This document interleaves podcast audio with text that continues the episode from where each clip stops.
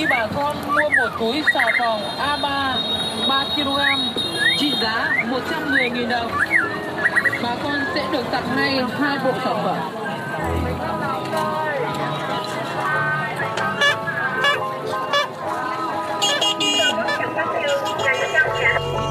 Out to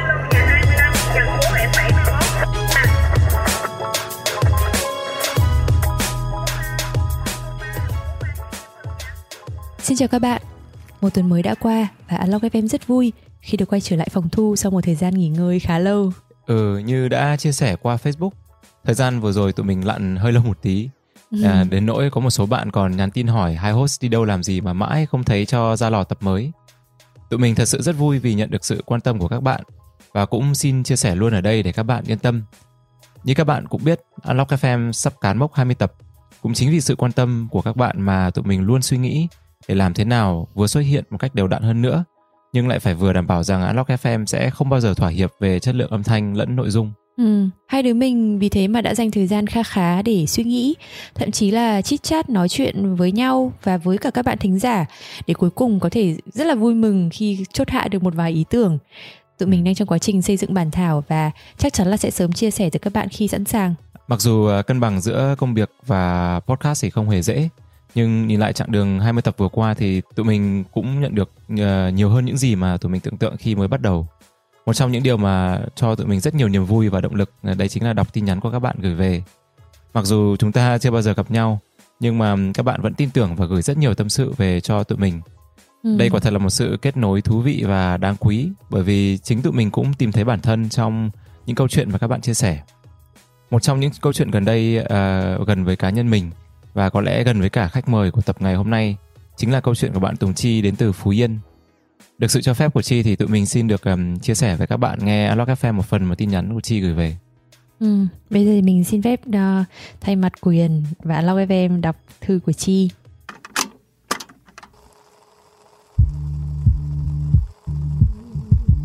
Em chào hai anh chị, em là bạn thính giả mới của Unlock FM. Tình cờ hôm trước em có lướt qua một tập chia sẻ của Unlock FM với chị Jenny Tuệ Anh và em không ngờ mình mê mẩn luôn những chia sẻ thân tình, cách đặt câu hỏi gợi mở cho khách mời và cả giọng nói ấm áp của hai host tài năng và rất down to earth nữa. Ôi quyền ngại nhở. Ờ, ngại quá ngại quá cảm ơn em. Chưa bao giờ một series podcast bằng tiếng Việt nào làm em yêu thích đến độ trong một buổi chiều em ngồi thơ thẩn bấm nghe hết tất cả các tập phát sóng đến quên luôn giờ ăn tối. Nội dung anh chị hướng đến thực sự rất rất bổ ích trong việc định hướng cho một đứa học sinh cấp 3 đang mông lung giữa bao ngã rẽ sắp tới của cuộc đời như em. Em muốn và ao ước được bước ra để xem thế giới ngoài kia như thế nào lắm lắm. Nhưng quyết định đó của em chưa khi nào được sự ủng hộ và động viên của gia đình. Dù cho em đã cố gắng nỗ lực chứng minh cho bố mẹ rằng em đủ khả năng để đi đây đi đó và sẵn sàng đương đầu với bất kỳ khó khăn gì mà cuộc sống ném vào em. Em là một học sinh tỉnh lẻ, phong trào du học chưa mạnh mẽ và những gì bố mẹ em thấy ở một số bạn du học sinh, con của bạn, ba mẹ, chỉ là gia đình nó có điều kiện. Học hành bên này chẳng ngon lành nên bị gia đình đẩy qua đó, rồi về đây cũng không nên cơm cháo gì. Em không trách ba mẹ mà chỉ muốn im lặng và tập trung đạt được những gì mà mình mong muốn. Và trên suốt hành trình đó, lắm lúc em thấy dường như cả thế giới chẳng đứng về phía em. Em không có điều kiện để đến nghe những buổi giao lưu của các anh chị du học sinh, huống hồ đến trung tâm du học nhưng em mới may mắn làm sao khi biết đến Unlock FM vào đúng thời điểm mà em đang lênh đênh, lắm ngờ vực vào bản thân. Em cũng đã đưa ra cho mình một quyết định rằng em không thể chấp nhận một cuộc sống an nhàn theo ý của bố mẹ mà phải bay nhảy, thử hết mới biết tiềm năng của mình đi đến đâu. Unlock FM đã tiếp thêm cho em sức mạnh và cái bạo dạn, liều lĩnh, gan lì cần có của một người dấn thân. Thế nên hôm nay em muốn viết vài dòng này gửi đến động viên anh chị Hy vọng sắp tới em sẽ được nghe thêm nhiều chia sẻ của những người thành công trong nhiều lĩnh vực khác nhau, ví dụ như là kinh tế và computer science. Thêm nhiều tập nữa được không ạ? Tại vì đó là ngành mà em muốn học trong tương lai. Chúc anh chị thật là nhiều sức khỏe, may mắn và thành công trên chặng đường sắp tới. Wow, Wow. Oh, thật là cảm động. Mặc dù là mình uh, tức là mình đã đọc cái tin nhắn của em Chi uh, rất là nhiều lần rồi. Cứ hôm nào mà thấy cần có thêm động lực đúng không thì lại mở tin nhắn những Ừ. cái tin nhắn này ra đọc. Thế mà bây giờ Ok. đọc lại vẫn cảm thấy rất là cảm động. Rất là cảm ơn Chi đã dành thời gian nhắn tin và gửi về cho anh chị rất là nhiều tình cảm. Và đọc tin nhắn của Chi thì thật sự là chắc là cả Quyền và mình đều cảm thấy có một phần của bản thân mình 10 năm về trước trong tin nhắn của Chi đúng không? Khi còn Ừ. là học sinh cấp 3 và chuẩn bị đi du học. Bản thân chị thì cũng gặp rất là nhiều rào cản ờ, trong chuyện du học. thế nhưng mà đấy sẽ là một câu chuyện được chia sẻ trong những tập khác còn ngày hôm nay chỉ muốn uh, gửi gắm đến chi một câu nói có lẽ là rất là nổi tiếng trong chuyện nhà giả kim đấy là khi mà chúng ta khát khao một điều gì đó thì cả vũ trụ cũng sẽ hợp lực lại giúp chúng ta đạt được điều mà mình muốn và chị tin là chỉ cần chi có đủ quyết tâm thì nhất định là chi sẽ đạt được mục tiêu của mình ừ. Và để trả lời tin nhắn của chi thì anh và chị Vi Anh đã mời đến Unlock FM một khách mời. Mà anh tin chắc chắn rằng câu chuyện của nhân vật này sẽ tiếp thêm cho chi rất nhiều động lực. Ừ. không để chi và các bạn chờ lâu nữa à, hãy cùng gặp gỡ Nguyễn Thủy Trang khách mời của tập hôm nay nhé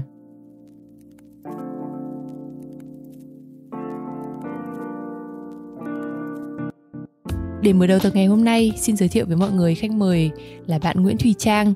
Trang hiện đang là nghiên cứu sinh tiến sĩ Business Administration tại Harvard Business School. Trước đấy thì Trang đã có một thời gian làm tư vấn kinh tế cho Nera Consulting Group. Đây là một tập đoàn tư vấn kinh tế lớn và có uy tín tại Mỹ um, chặng đường học tập của Trang còn có rất là nhiều khúc quanh thú vị từ khi đạt được học bổng sang Singapore học cấp 3 và phải tự mình giải quyết rất là nhiều khó khăn ở tuổi 15 cho đến khi sang Mỹ du học và một lần nữa lại phải vượt qua vô cùng nhiều rào cản để tự tạo ra đường đi đến Harvard cho chính mình. Thế nhưng mà có lẽ Harvard thì không phải là highlight duy nhất về Trang. À, Trang được nhiều người biết đến trong vai trò là đồng sáng lập của Lock là một uh, kênh giáo dục giải trí cung cấp kiến thức kinh tế, xã hội và khoa học thông qua video và hình thức truyện tranh thu hút được rất là nhiều sự quan tâm của đến hơn 100.000 người theo dõi về công quyền. Ừ. Mình thì thực ra cũng là một người theo dõi hành trình của Locke từ khi ra mắt với cái tên là kinh tế không kinh thế cho đến nay và rất là vui khi mà ngày hôm nay có thể mời Trang đến với Unlock FM để chia sẻ về hành trình học tập có rất là nhiều ngã rẽ thú vị của bản thân Trang này cũng như là chặng đường xây dựng cộng đồng và lan tỏa tình yêu đối với kiến thức của Locke. Chào Trang, Trang có thể gửi lời chào đến các bạn thính giả của Unlock FM được không? Xin chào chị Vi Anh, xin chào Quyền và xin chào tất cả các bạn thính giả của Unlock FM. Hello, hello Trang. Thế thì uh, bây giờ là theo uh, phong tục của Unlock FM thì uh, bọn mình có chuẩn bị một câu hỏi bất ngờ mà đến chị với anh cũng không biết là câu nào thì uh, ừ. Trang sẵn sàng chưa? Ok, mình sẵn sàng. ok, nếu mà mình nhìn vào cái khoảng thời gian vừa rồi là uh, mọi người thường là đang bị tắc ở trong nhà bởi vì Covid thì câu hỏi là có một cái điều gì mới mà Trang đã học được và tìm hiểu được về bản thân mình trong vòng 3 tháng vừa rồi? Ồ, oh.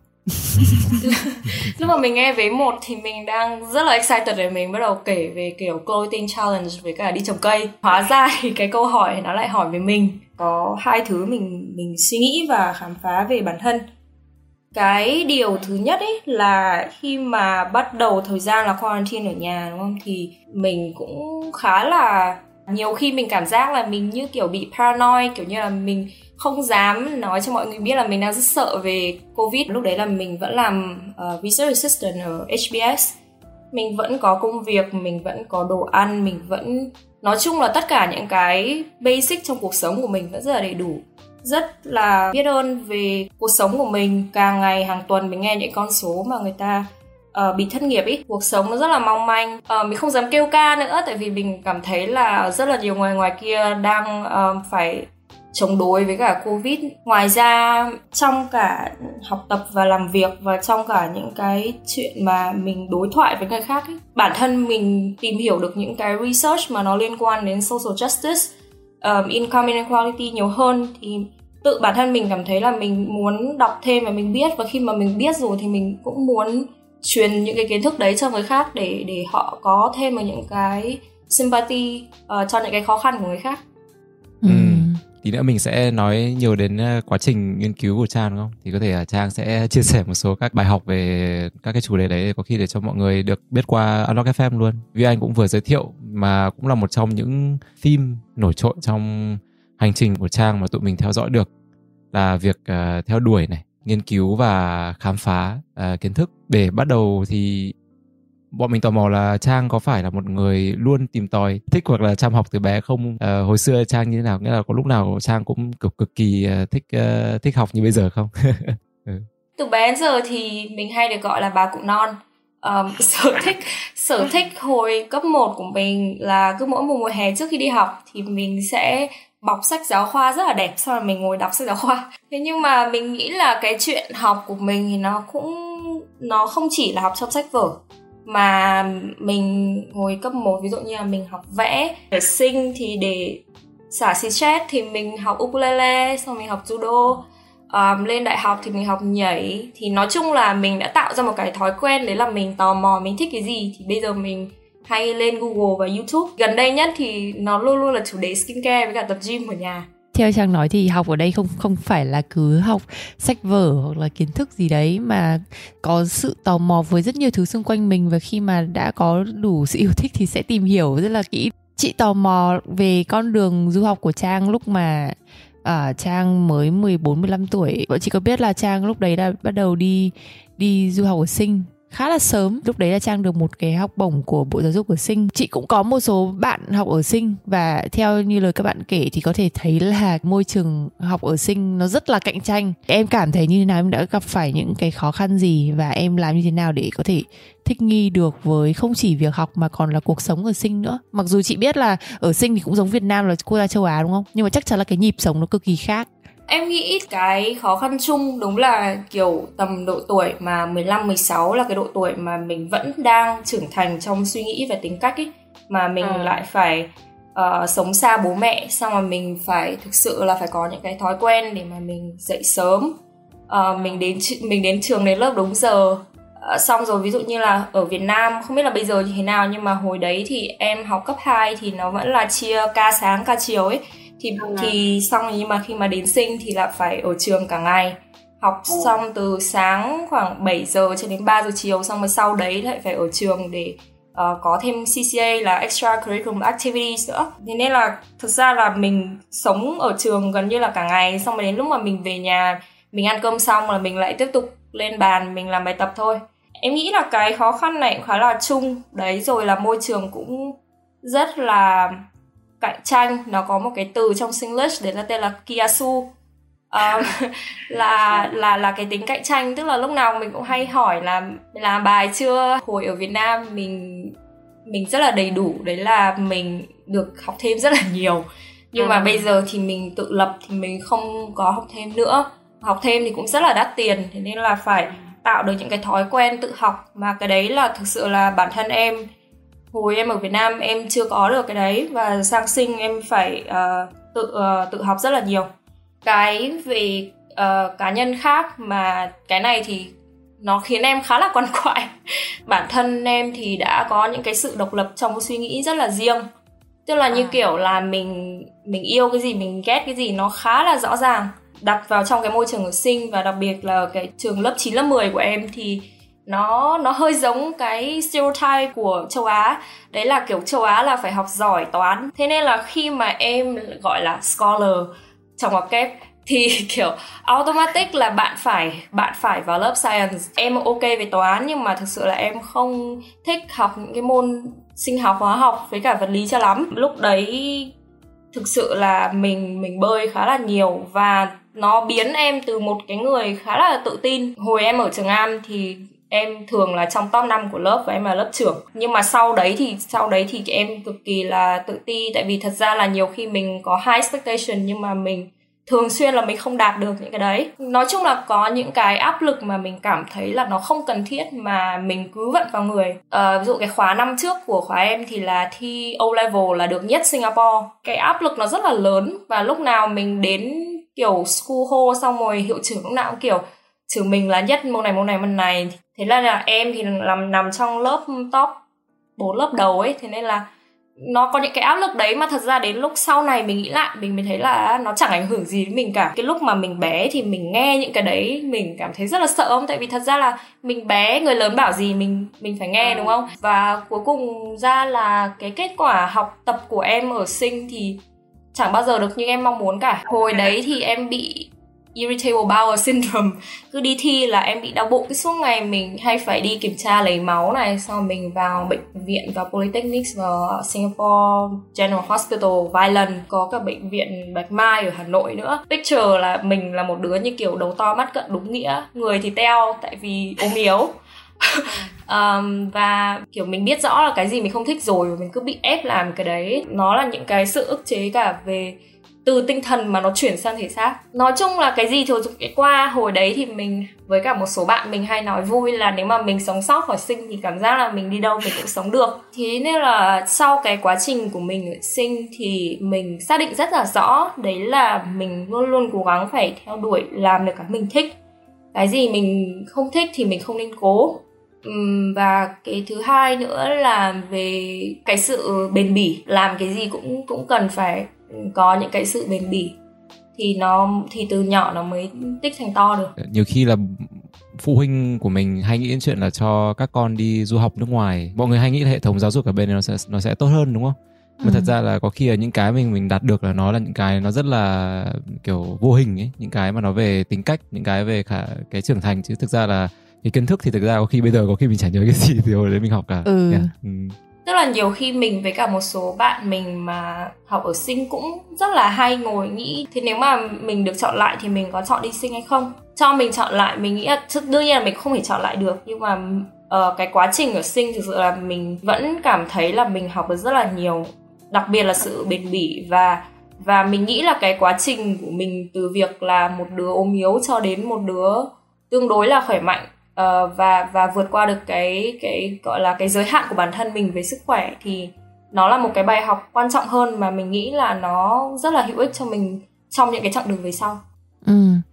Hồi chị đi học đại học và kể cả các bạn khác cũng nói lại là đúng là các bạn ở sinh có cái background ở sinh ấy có cái sức bật rất là khác hoàn toàn là nổi trội cả, cả về sức học lẫn những cái hoạt động khác khi mà lên đại học.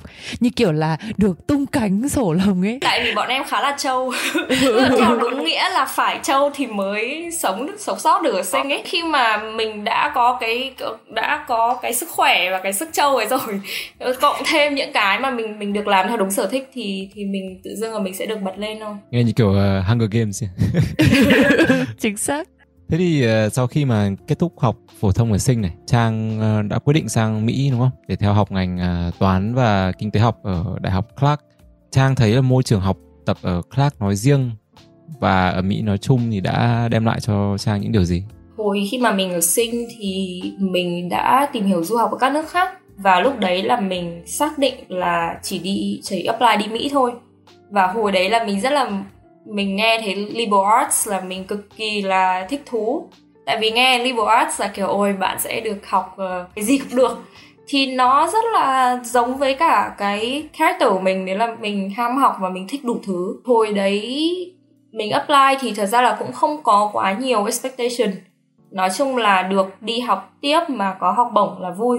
Hồi đấy vào class thì thật sự là mình cảm thấy đấy là một cái safety school thế nhưng mà lúc mà vào thì mình cũng hơi hơi cảm thấy là à mình cảm thấy là mình cần phải ở một cái trường mà kiểu ranking tốt hơn. Sau đấy thì bây giờ nghĩ lại thì mình cực kỳ gọi là treasure cái thời gian của mình Clark bởi vì trường Clark khá là nhỏ nên là cái cơ hội của mình tiếp xúc với professor rất là tốt cực kỳ nhiều kỷ niệm với với nhiều professor và kể cả uh, staff trong việc hỗ trợ mình nhận ra được những cái uh, cái cái khả năng của mình. Cái mà mình cảm thấy là mình đã chọn đúng ấy, là khi mà mình nghĩ đến ở ở sinh thì mình thấy là mọi thứ đều có hệ thống, mà thường cái hệ thống đấy nó dựa theo là điểm của bạn có cao hay không. Cao hay không thì mới được vào ở dom tốt hơn, hay là được internship tốt hơn, hay là được kiểu như là cái exchange program tốt hơn ấy.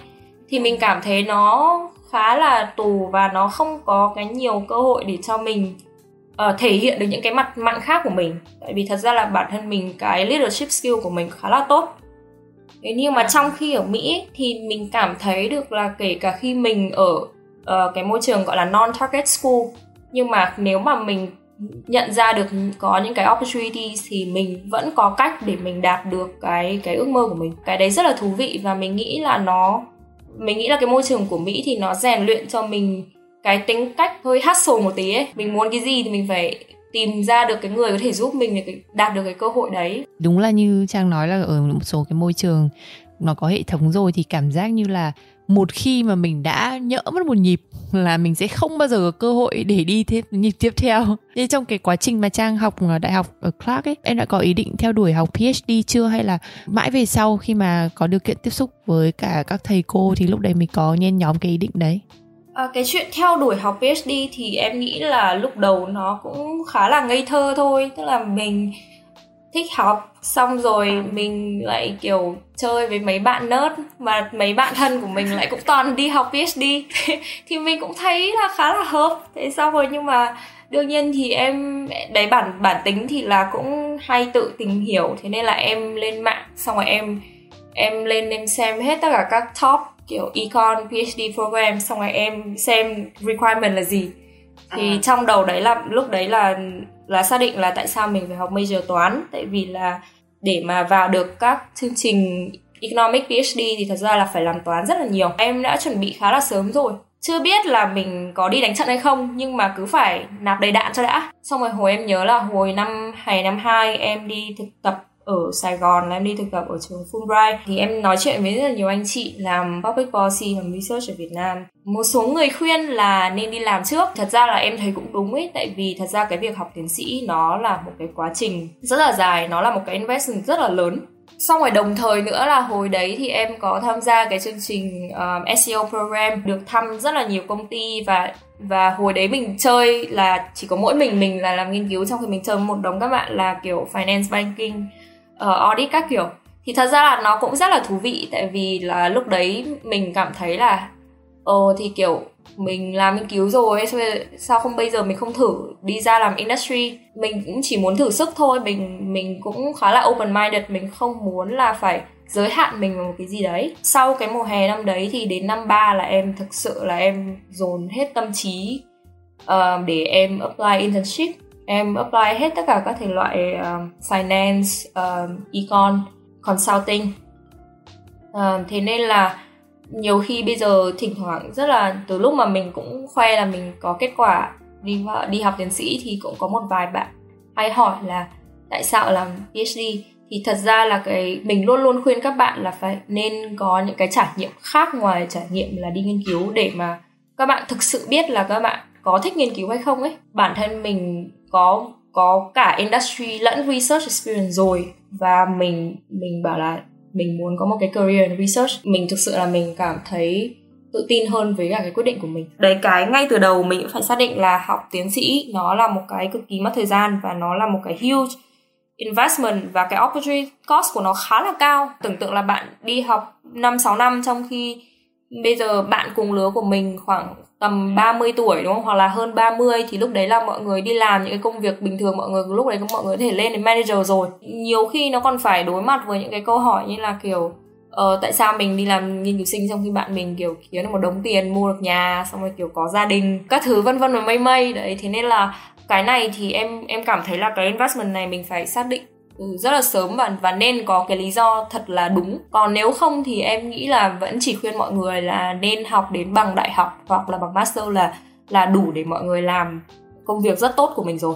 Thế mình đi sâu vào cái ý đấy một tí thì trang um, có thể chia sẻ với mọi người quá trình đưa ra quyết định. Ừ, đấy như là đưa lên các các cái quyết định để lên cán cân này như kiểu là mình có, có thể là mình chọn con đường là mình đi làm hoặc là mình PhD góc nhìn đấy của trang như nào mà để trang nhận ra được là theo học nghiên cứu PhD là cái con đường mà mình mong muốn. Ừ, có thể mọi người sẽ hay thấy là mình là một người kiểu thích cái gì thì làm hoặc là theo đuổi đam mê đúng không? Nhưng mà thật ra thì mình nghĩ luôn luôn nó phải cân bằng giữa ba yếu tố. Đấy là việc gì mình thích uh, việc mình làm tốt và cái thứ ba nữa là xã hội có trả cho cái việc mình làm hay không. Nó là kim chỉ nam cho mình để chọn cái cái ngành nghề đi làm industry và kể cả cái cái ngành nghề PhD cho mình.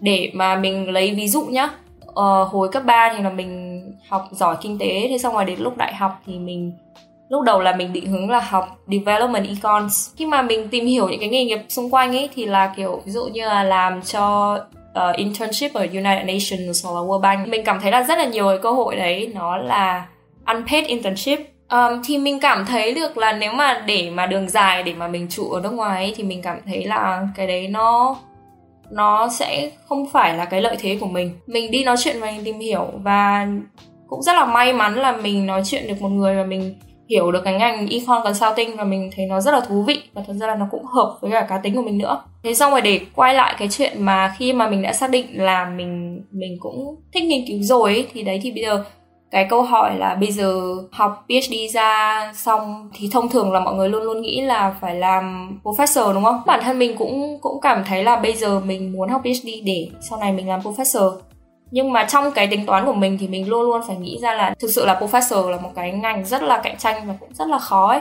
Nếu mà mình không xin được professor hoặc là mình không muốn làm professor thì liệu có những cái chỗ khác có thể um, hire mình hay không? Tìm hiểu thì mình mới thấy là làm tiến sĩ ở trường kinh doanh ở business school. Nó cũng mở ra được rất là nhiều cái cơ hội thú vị khác. Và đặc biệt là bây giờ cái trend thì là rất là nhiều công ty không chỉ là công ty công nghệ nhá nhưng mà cái thời buổi là có nhiều công ty dùng rất là nhiều data vào cái decision making của họ ấy. cái cơ hội cho những cái người mà có bằng tiến sĩ và có những cái um, khả năng xử lý thông tin và trả lời câu hỏi tốt thì mình nghĩ là sẽ luôn luôn có có có việc làm. Như kiểu là mình mình biết là mình học tốt rồi mình biết là mình thích những cái này nhưng mà đối với mình thì mình luôn luôn phải nhìn vào cái market cái job market để để mà mình quyết định xem là mình có có invest vào cái chuyện học hay là cái cái công việc này hay không. Hay à trang thật sự là chia sẻ những cái góc nhìn siêu siêu thực tế đúng không? Không nhưng mà nó nó cũng đúng là mình không thể nào mình để cho nhiều khi là gọi là cái cái cái giấc mơ hồng đi theo đuổi kiến thức uh, ừ. nó làm ngăn chặn hết tất cả những cái uh, suy nghĩ thực tế của mình đúng không đúng rồi lúc mà mình sang mỹ mình mới học được chứ hồi ở ở sinh mình gà mờ lắm mình không suy nghĩ ừ. nhiều thế này đâu ừ. ờ. chị thấy cũng cũng nên như thế thật cái này là quan sát. Tại vì chị thì lúc mà học master xong rồi cũng có cũng có một số exposure đến giới học thuật. Có nhiều người theo học PhD thì như là để fulfill một cái title hay là một cái gì đấy. Và đến khi mà đi đến nửa đường rồi thì mới thấy là, thôi chết rồi, bây giờ bước chân đi cấm kịp trở lại, không biết làm nào.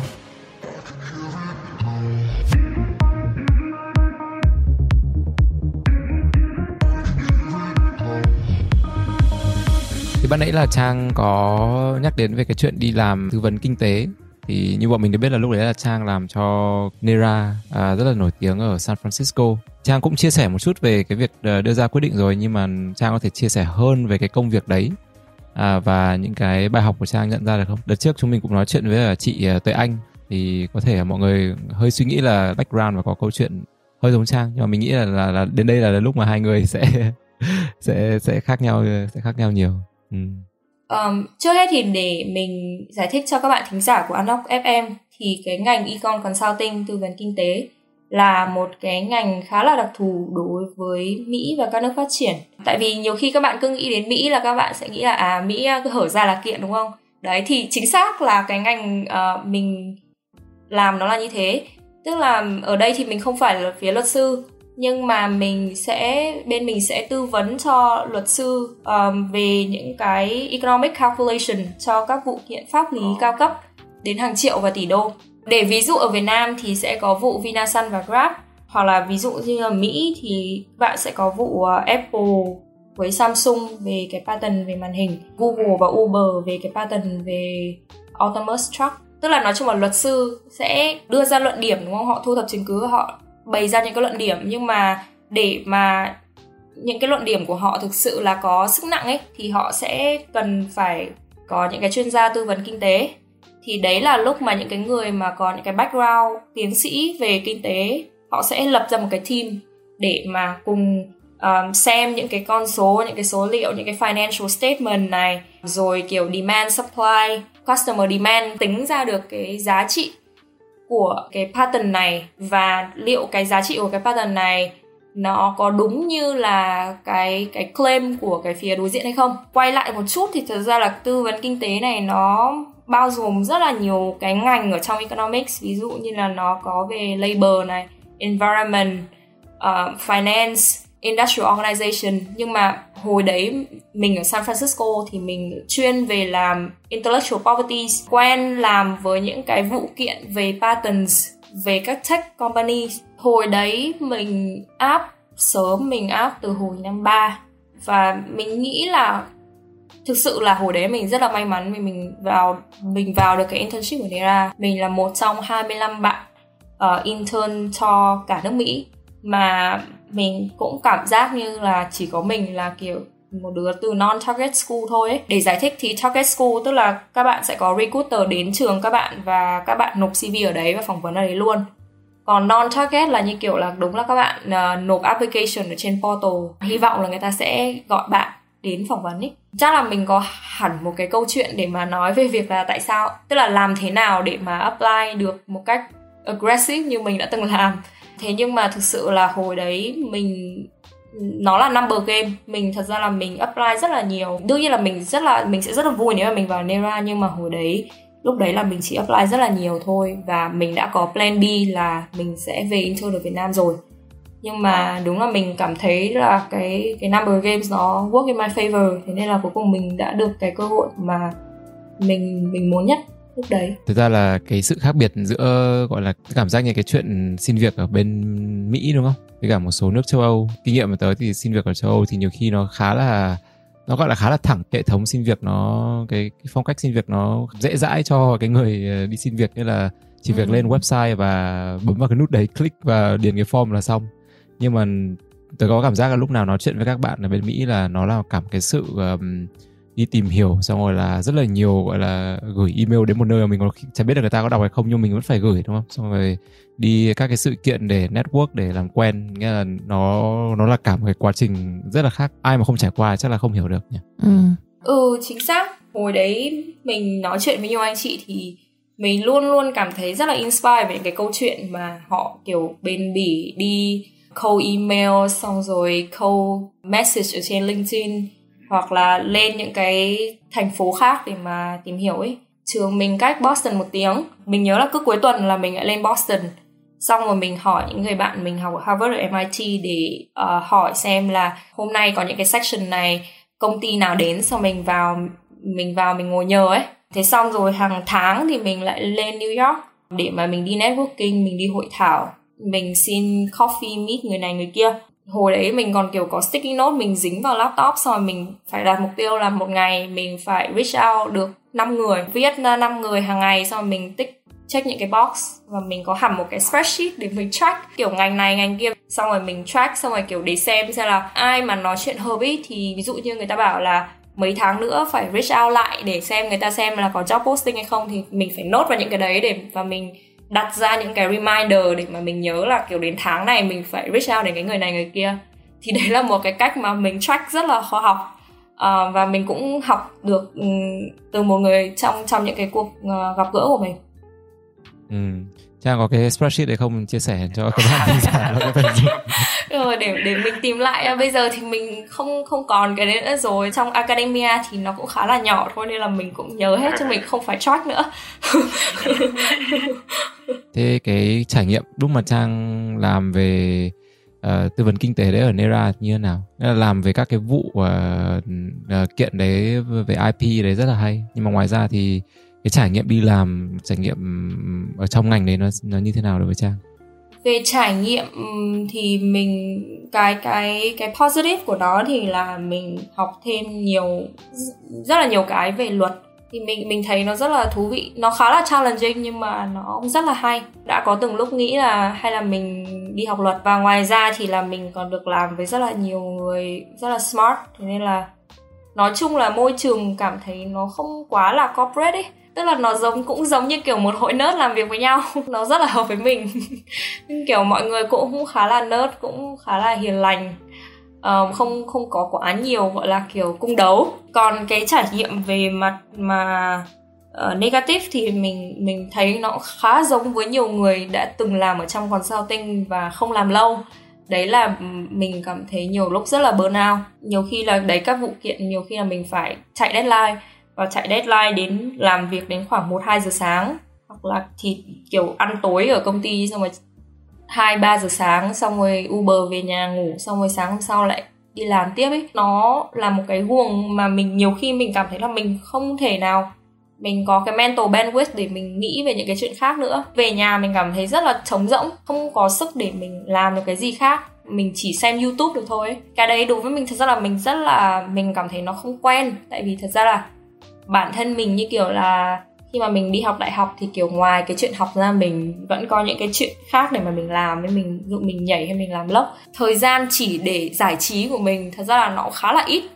Nên là mình cảm thấy là nếu mà mình chỉ dành cái thời gian buổi tối này mà chỉ kiểu như là mindlessly mà kiểu mình xem social media hoặc là mình xem youtube thì mình cảm thấy rất là thiếu ý nghĩa. Cái khoảng thời gian đấy là một cái thời gian mình nghĩ là nó cũng giống với nhiều người trẻ khi mà có được cái công việc đầu tiên mà mà nhiều áp lực nhiều thời gian và cái cái thời cái cảm giác lúc đấy cảm giác như là cái công việc của mình là cái identity của mình ấy. Và mình nghĩ là cái đấy nó cũng không phải là healthy.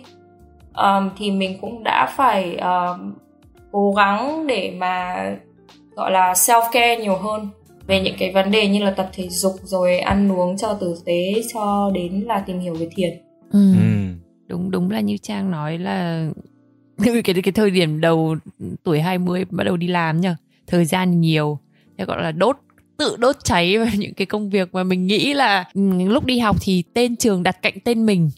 Thế bây giờ đến lúc mà học xong rồi thì tên công ty đặt cạnh tên mình. Thế thì ngoài cái đấy ra còn cái gì nữa? Nhưng mà đúng là càng đổ về sau uh, khi mà bước qua cái ngưỡng giữa của tuổi 20 ấy mình mình bắt đầu nhìn xem là mình thích cái gì. Tức là tại sao mình lại phải làm vừa lòng rất là nhiều những suy nghĩ của xã hội về bản thân mình, về cái status của mình. Mà mình lại nhìn, sẽ nhìn sang xung quanh xem thật sự là mình thích cái gì và mình làm được cái gì mà mình thấy có ý nghĩa. Sau khi mà làm tại Nera được một năm rồi ấy, trang lúc đấy là nhận được được nhận vào làm nghiên cứu tại Harvard Business School, đúng không? Ừ. Thế thì cơ hội đến với Trang như thế nào? Như mình đã vừa chia sẻ thì nó cũng khá là stress rồi cũng có lúc là mình cảm thấy bored về cái routine của Econ Consulting. Như là các bạn đã cảm thấy một phần tính cách của mình thì với với cái tính cách rất là thực tế, đúng không? Thì hồi đấy mình cũng có suy nghĩ đến cái chuyện là như kiểu next step thì thường là có một số bạn đồng nghiệp của mình ở Nera ngày xưa là các bạn ấy đi vào làm business intelligence ở các tech firm đấy thì mình cũng cảm thấy là à hay là mình lại phải theo cái guồng xoáy này. Thế nhưng mà sau đấy thì mình đã reach out đến một bạn uh, Việt Nam lúc đấy là đang làm uh, research assistant ở Stanford. Bạn ấy rất là nhiệt tình và bạn ấy chỉ đường cho mình về việc là kiểu đây là cái thực tế là nếu mà mày muốn đi học kinh tế hoặc là related field mà ở mà tiến sĩ mà mà muốn em trong các trường top 10 thì cái cái cái cuộc cạnh tranh nó rất là khốc liệt. Và nó khốc liệt như thế này thế này kia.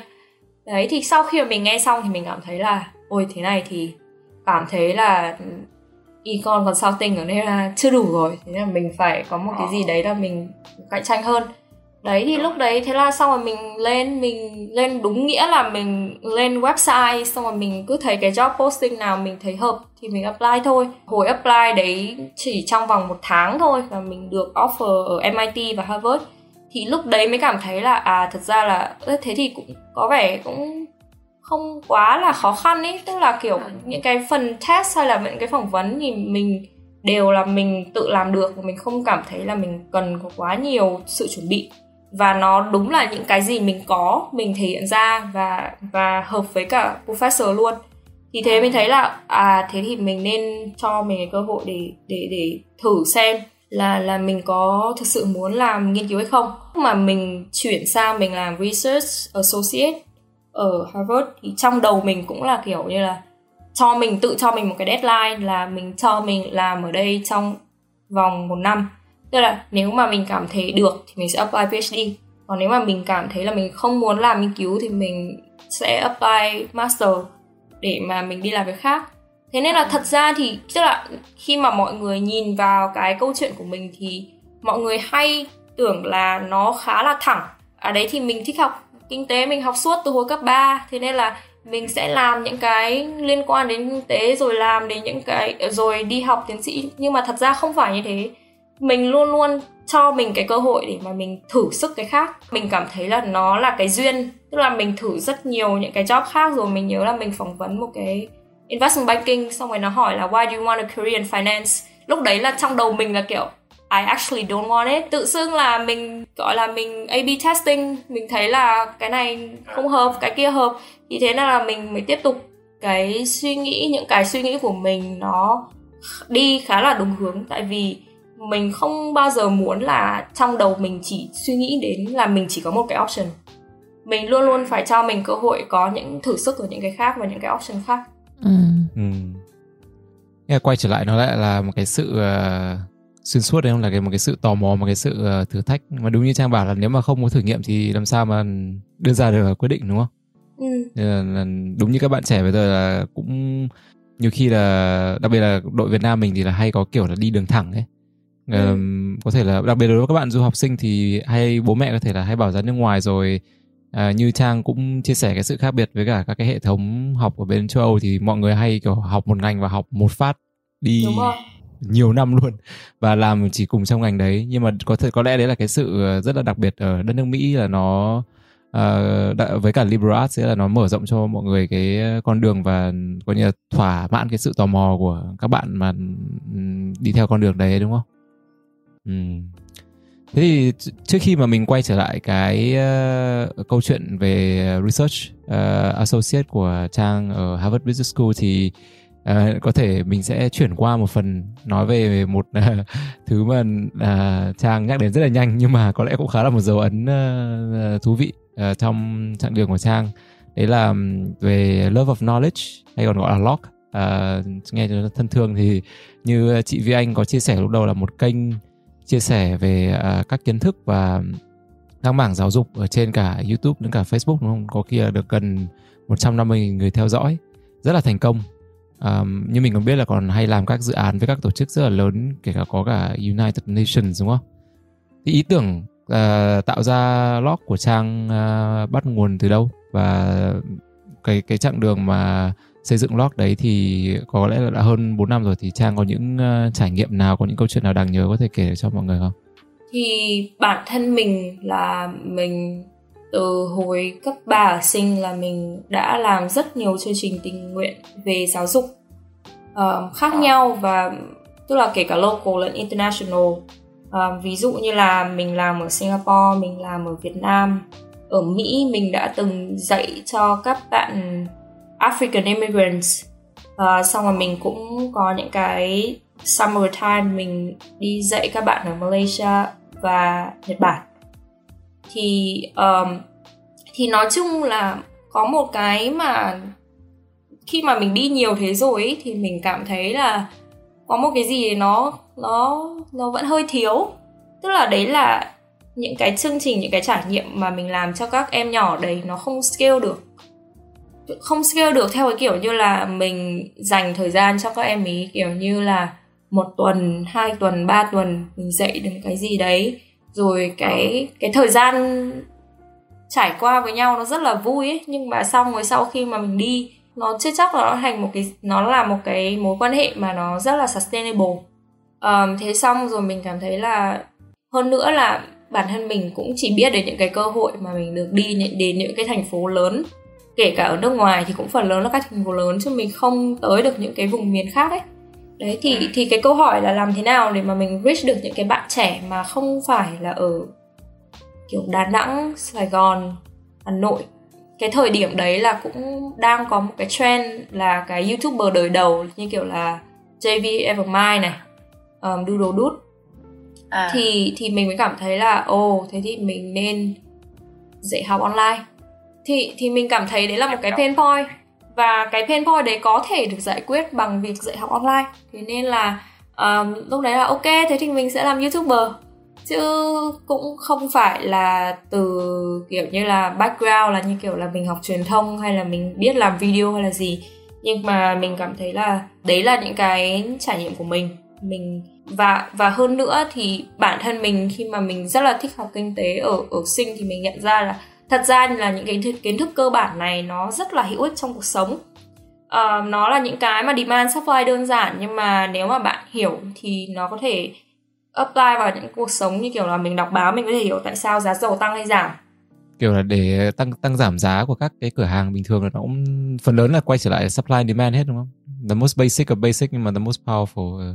Đúng những những cái cơ bản trong cuộc sống thì nó nó rất là liên quan và mình nghĩ là mọi người nên biết thế nên là mình mới bắt đầu từ kinh tế không kinh tế và sau đấy thì mới cảm thấy được là mình có thể có thêm được những cái người bạn mà cũng thích um, truyền tải kiến thức như mình. Và sau đấy là uh, bọn mình mới bắt đầu mở rộng thêm ra nhiều lĩnh vực khác và từ đấy là rebrand rebrand nó lại thành lốc còn cái trải nghiệm mà mình cảm thấy rất là quý giá đấy là hồi bọn mình làm cái chương trình trại hè Spark Camp thì nói chung là đội ngũ của mình là bọn mình làm việc online hết local ở rất là nhiều nơi ở Việt Nam và ngoài ra là khoảng tầm khoảng 6 7 quốc gia là du học sinh ở các nước khác. Thế nên là hồi đấy cái cơ hội mà bọn mình kiểu cùng đổ về Hà Nội để mà mình làm một cái trại hè được gặp nhau, được bonding với nhau thì đấy là thực sự là một cái trải nghiệm đáng quý.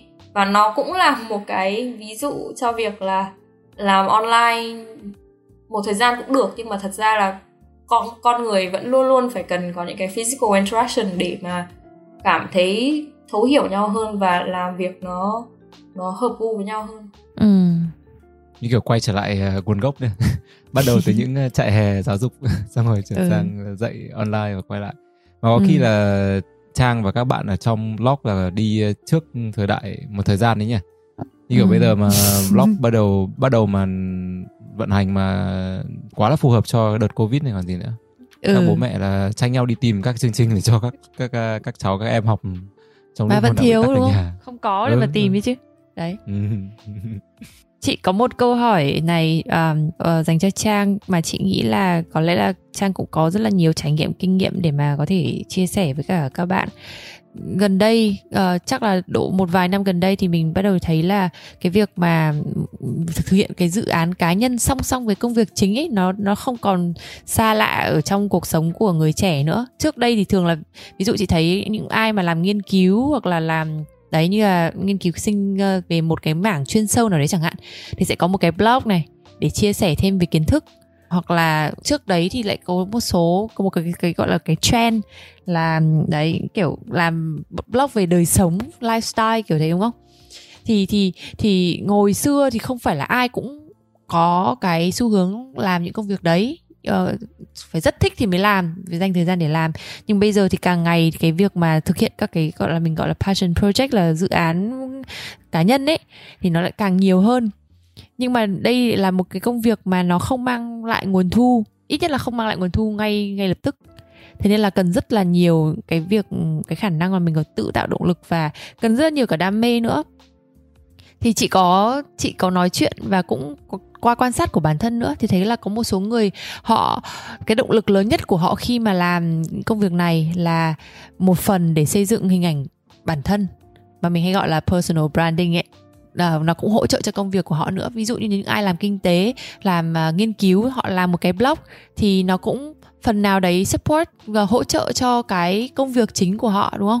Thế thì còn một số khác thì lại cảm thấy là có thêm động lực khi mà dự án của mình mang lại được lợi ích và giá trị nào đấy cho một cộng đồng nào đấy. Tức là một cái cộng đồng nhỏ nhất định không không cần phải là một cộng đồng ở hàng trăm nghìn người nhưng mà là một cái cộng đồng theo dõi nội dung của họ thế còn có một số còn lại thì uh, cố gắng cân bằng cả hai để có thể chạy được đường dài trong một cái công việc mà nó tốn rất là nhiều sức và không mang lại được nhiều giá trị vật chất trong một khoảng thời gian đầu uh, Trang nghĩ thế nào về điều này?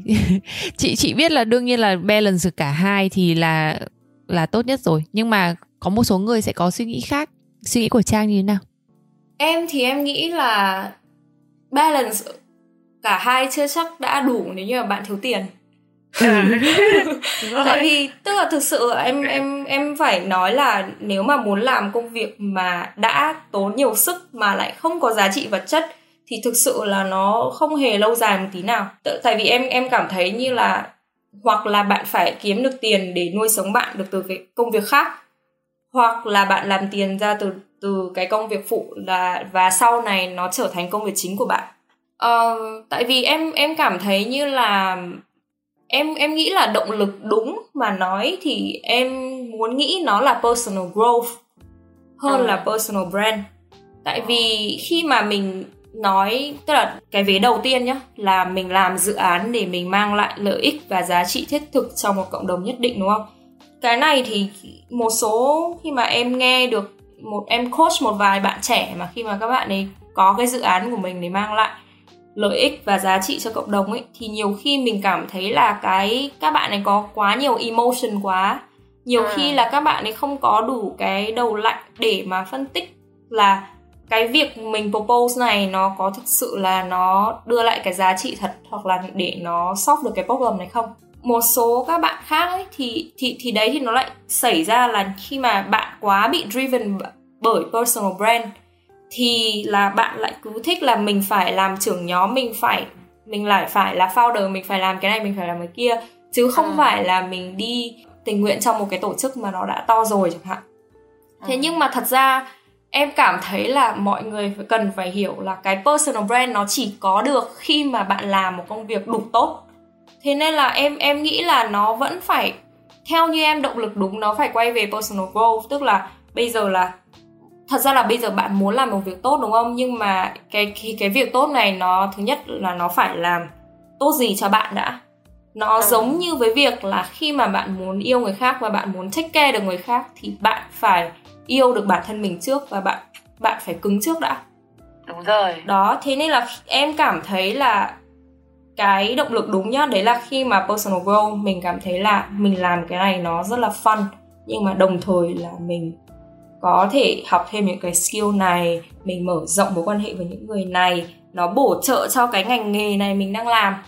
Và đấy và khi mà mình làm tốt nó thực sự thành personal brand của mình rồi thì mình build được cái personal brand quanh cái đấy thì nó như là hổ mọc thêm cánh mình sẽ càng có thêm những cái động lực tốt để mà mình mình tiếp tục uh, làm cái cái công việc đấy suy nghĩ rất là hay. À, chị cũng chị nghĩ là cái phần này rất là quan trọng bởi vì là uh, rất quan trọng cho những bạn sinh viên. Các bạn đi làm thì có thể là có cái suy nghĩ nó cũng trưởng thành hơn và cũng biết được rồi. Nhưng mà những bạn sinh viên thì chị chị ở chị ở đây và ngày trước ở anh cũng thế thấy các bạn nói rất nhiều về personal branding. Nhưng mà nó như là như kiểu là các bạn vẽ ra cho một cho mình một cái bức tranh. Nhưng mà mình có thật sự như thế không? Thì thì các bạn nó rất là loay hoay thì đúng như là trang nói, mọi thứ nó đều phải xuất phát từ chính cái con người mình nó có đủ tốt như thế không? Thì tự tự khắc là mọi thứ nó sẽ rất là tự nhiên thôi, chứ nó không cần phải cố ép, đúng không? Nhiều khi em cảm thấy là chỉ là em thích làm cái gì và em muốn nó phải đủ tốt thì em sẽ tiếp tục ấy. Thì nhiều những cái như thế khi mà nó cộng lại, nó mới thành cái storytelling của mình ừ. chứ không phải chứ chứ thật ra là nếu mà để mà mình ngồi đấy xong mình vẽ lên hết được cái câu chuyện cuộc đời của mình thì nó đã ừ. quá ảo rồi quá là bá đạo ở ừ, trang chia sẻ về cái góc nhìn à, làm các uh, dự án mà gọi là vừa là phát triển bản thân vừa là phát triển uh, cái, uh, cái cái brand của mình nó nó rất là hay thế thì nếu mà mình nhìn rộng hơn một tí. À, mà đặc biệt là qua cái uh, kinh nghiệm làm à, và xây dựng blog của trang thì trang nghĩ thế nào về việc uh, bây giờ ở Việt Nam uh, trao đổi và chia sẻ kiến thức còn thiếu gì trong cái cộng đồng học sinh hay là những kể cả những người đang làm việc uh, tri thức ở Việt Nam không? Có thể nói riêng hơn một tí thì trang nghĩ làm như thế nào để một cá nhân có thể trau dồi kiến thức và phát triển bản thân một cách uh, tốt nhất? thì dạo này mình thấy có rất là nhiều webinar và livestream về về những cái trao đổi công việc chia sẻ kiến thức um, cho cộng đồng học sinh và những người làm công việc trí thức ở Việt Nam. Thế nên là mọi mình mình thấy là mọi thứ đang phát triển khá là tích cực. Unlock FM là một ví dụ.